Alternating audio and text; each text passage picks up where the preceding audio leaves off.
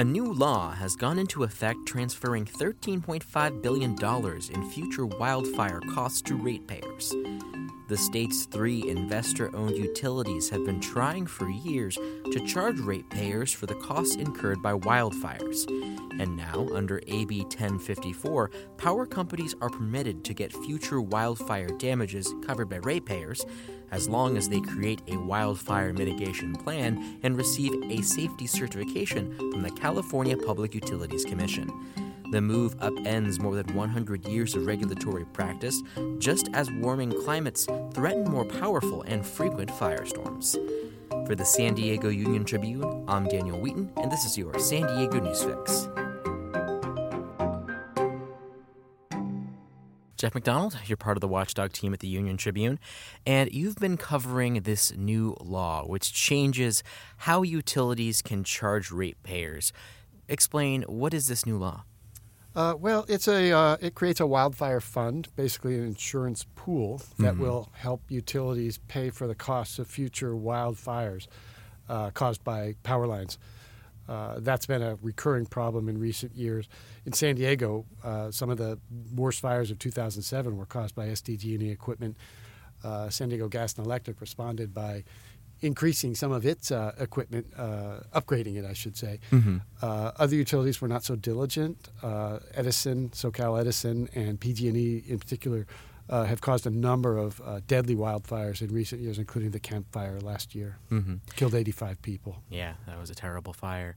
So, what was the situation like before this? How did these utilities handle the costs that are incurred when they are found at fault of causing a wildfire? Uh, well, they do buy insurance. Like you drive a car, you have insurance. So they relied on that. Uh, in San Diego Gas and Electric's case, uh, the insurance they didn't have enough insurance to pay for the damages. Uh, the damages that were incurred after the Camp Fire and other PG&E related fires were so heavy in the tens of billions uh, that uh, they had no way to pay the money. Mm-hmm. They went into bankruptcy earlier earlier this year as a way to manage that one of the things PG&E wants is uh, a way to pay for fires to share the costs.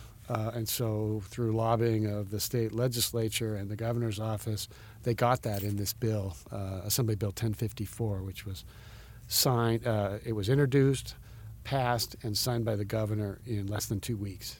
Yeah, and that seems incredibly fast. Why did everything go so smoothly? Was this actually an agreement, or is this just seen as well? This is the only way we can solve this problem. Well, the governor's office says they were being uh, responsive to this threat posed by continuing wildfires, mm-hmm. and surely they're doing something. Uh, the critics, uh, consumer advocates say it doesn't seem right that ratepayers would be charged the cost of damages for fires that they had no mm-hmm. role in starting. Uh, the utilities say that they need this to stabilize their credit worthiness, to remain viable as businesses, and that more and more fires are due to climate change, not because they're neglecting their equipment and failing to maintain their equipment properly. So, is there any uh, organization or group that ensures that a utility isn't neglecting its infrastructure that, if things go wrong, could easily create a fire? Uh, that would be the California Public Utilities Commission. Uh, the problem with that entity is it hasn't always been as um, aggressive in enforcing the rules. Uh, when utilities are found to have violated uh, rules requiring maintenance and upkeep and trimming back of vegetation, the sorts of things that cause the fires, uh, they haven't always uh, forced the utilities to spend the money to do what they're supposed to be doing. Mm-hmm. And this bill doesn't have any further teeth with that, I assume, right? No, it doesn't. Now, I pressed the governor's office on that aspect of. I mean, it's an obviously complicated issue, and mm-hmm. there are a lot of elements, and nobody wants to see the power companies go out of business. I mm-hmm. mean, we need electricity. But uh, when I pressed the governor's office about why isn't the Public Utilities Commission being more uh, vigilant about enforcing the rules that are already on the books, uh, their answer was they didn't appoint all of the uh, all of the commissioners. Only two of the five serving commissioners were appointed by Gavin Newsom. So he sort of put some of the blame on Jerry Brown, his predecessor. That's interesting, but it's easy to place blame than actually have a plan to solve a problem. Yes. So now that this is in effect, uh, can you throw out some numbers? What's the kind of universe of the protection this, that this new wildfire fund has? Well, the, the pool is uh, scheduled to be about $21 billion, uh, which half would be funded by ratepayers and half would be funded by the utilities. Now, PG&E is by far the biggest of the big three uh, IOUs, the investor-owned utilities. SDG&E and Edison are the other two. Uh, so all the ratepayers for those three utilities are pitching in uh, an extra $900 million a year on their electric bills mm-hmm. to generate uh, their share of the $21 billion pot. Now, because it's financed over 15 years, it's actually $13.5 billion that you and I are going to pay uh, into this fund. Uh, one problem with that is that that number is somewhat arbitrary. There's no data stating that that will be enough money to pay future wildfire damages. It's basically just a starter pot of money. So that could be expended by any fire that happens today or next month or next fire season. Of course, we're in a 24 uh, hour fire season, it seems, that these days. Mm-hmm. In fact, after the legislation was signed, uh, July 12th, I believe it was, we've had six or eight power line caused fires just in October uh, including several that destroyed hundreds of homes, uh, both in PG&E service territory and the uh, Edison service territory.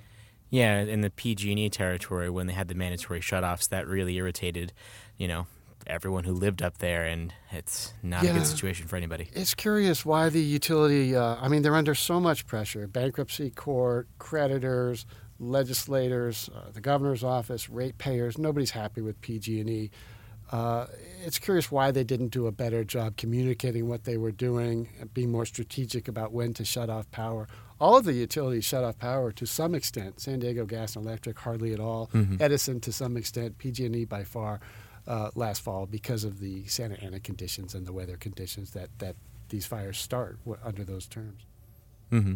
And for the three investor-owned utilities, was the investment of SDG&E after the firestorms in 2007 is that kind of seen as the route the other two have to take because that was a rather hefty investment after something that even though they argued they didn't cause everyone agrees they caused well yes uh, san diego gas and electric was actually pretty smart how they went about it they upgraded their equipment spent a billion plus doing so at the same time they sued some subcontractors and mm-hmm. got the, the damages for the 2007 fires were about 2.4 billion.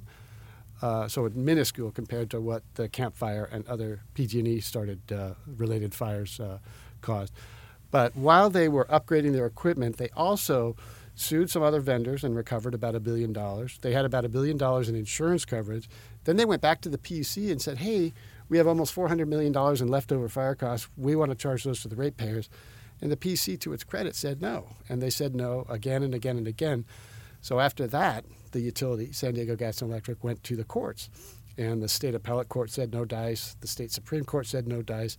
Then they went to the U.S. Supreme Court. And just a couple of months ago, the High Court they declined to take the case, meaning, mm-hmm. meaning the, uh, the previous decision stood.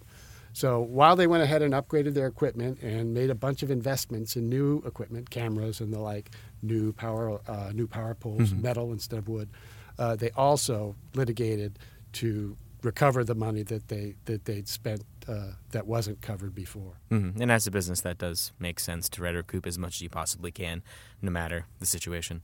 Yeah, PG&E and, and, and Edison haven't been as uh, thorough in making the investments. Now, in their defense, their service territories are much larger, mm-hmm. and it would cost much more.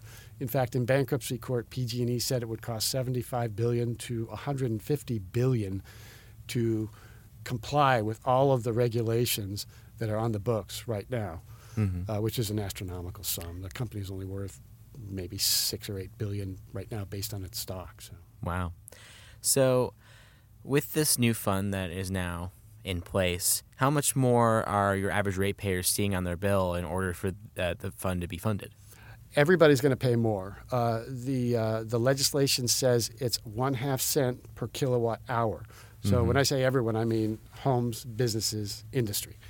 Uh, so it depends on how much you use. Now, an average house might use 500 kilowatt hours a month, which would be two dollars and fifty cents. Mm-hmm. I just got my bill, and I think we use 700 kilowatts, so maybe three and a half dollars mm-hmm. extra. So we can all look forward to that additional payment uh, for the next 15 years. Businesses will recover that from its their consumers, and industries will recover it from their consumers. So it's going to be more for every consumer using electricity or not. Mm-hmm. So now that this is in place and everything is kind of you know going toward this direction, are there any critics or any organizations that are trying to pull this back, or is this set in stone? Going to be there as we go toward the more fiery future. Both. Uh, it's it's set in stone. It's the law of the state right now. Uh, that said, it's being challenged in federal court by San Diego attorney Michael Aguirre. Um, he thinks it's an illegal taking of property because the public did not get a hearing from the legislature or from the Public Utilities Commission before these added fees were imposed. Uh, that's a similar legal strategy he brought forward in the San Onofre case a couple of years ago that resulted in an $800, $800 million rebate for consumers uh, related to the, the closure of the plant that cost like $5 billion. They were pushing that cost onto ratepayers in that case. Uh, so not everybody agrees. Also, um, you can't access the fund while you're in bankruptcy, so Mhm. it's not accessible to PG&E. So the fires that it caused just a couple of months ago that were power line related, while its damages may be covered by the pool if it were outside bankruptcy, uh, it's not going to be accessible unless it emerges from bankruptcy before uh, the middle of next year. Mm-hmm. So basically, unless Aguirre's lawsuit is successful, it's likely to going to be in place, right? Yes. Uh, there's a couple other really um, uh, important changes. Uh, it basically the, the legislation does away with what's called the just and reasonable standard, which is uh, the standard that regulators have used for 100 plus years in deciding whether or not uh, utilities can pass along costs to customers. So if you're a utility, you want to be paid for your investment, you have to show the regulators that this investment is a good deal for your customers. You can't just willy nilly charge this, that, and the other. You have to justify those investments. Um, what this and, and, and what this law says is you're going to be deemed your costs, your damages are going to be deemed just and reasonable as long as you adopt a wildfire mitigation plan and you receive a safety certification from the PUC. Mm-hmm. That was decided in July. By August, all three of the utilities had received these safety certifications. So it really does upend the whole um, requirement that utilities prove their spending is worthwhile and in the best interest of consumers, uh, which has been the standard for 100 plus years and now no longer is. So I think that's, uh, that's a big change. Yeah, it seems kind of like a blank check in a certain way. That's what one of the former regulators I interviewed for the story told me. That's almost the exact quote she said. It's as close to a blank check as it can get. Mm-hmm. So, um, is there? You kind of asked this question before, but there isn't some kind of like defense mechanism or routine auditing that ensures that the money's well spent, right? It's just up to the utilities. Uh, well, is it up to the utilities? Uh, the damages are calculated by insurers, uh, property owners whose homes burn down, you know, next month, Mhm. next year, whenever that happens. Uh, so those will all be uh, calculated and put forward and requested by the people whose homes burn or whose cars burn or who lose their lives and relatives of people who, you know, uh, die from future fires. Those will be uh, uh, put forward and applied for. Uh, what happens is typically if you put it, like in the case of the Camp Fire that killed so many people, Mhm. uh, they, they put in X amount of dollars. We had, you know, $40 billion in losses. Uh, the group of, uh, of victims have come forward. They're represented by counsel. They're in bankruptcy court right now trying to secure their, their damages. What often happens is they'll negotiate down.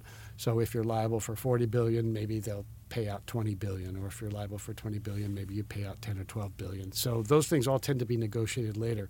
What's key here is that the pot of money that's going to pay the damages is being funded by uh, half by utilities, Mhm. but also half by utility customers, uh, and that's utility customers all over.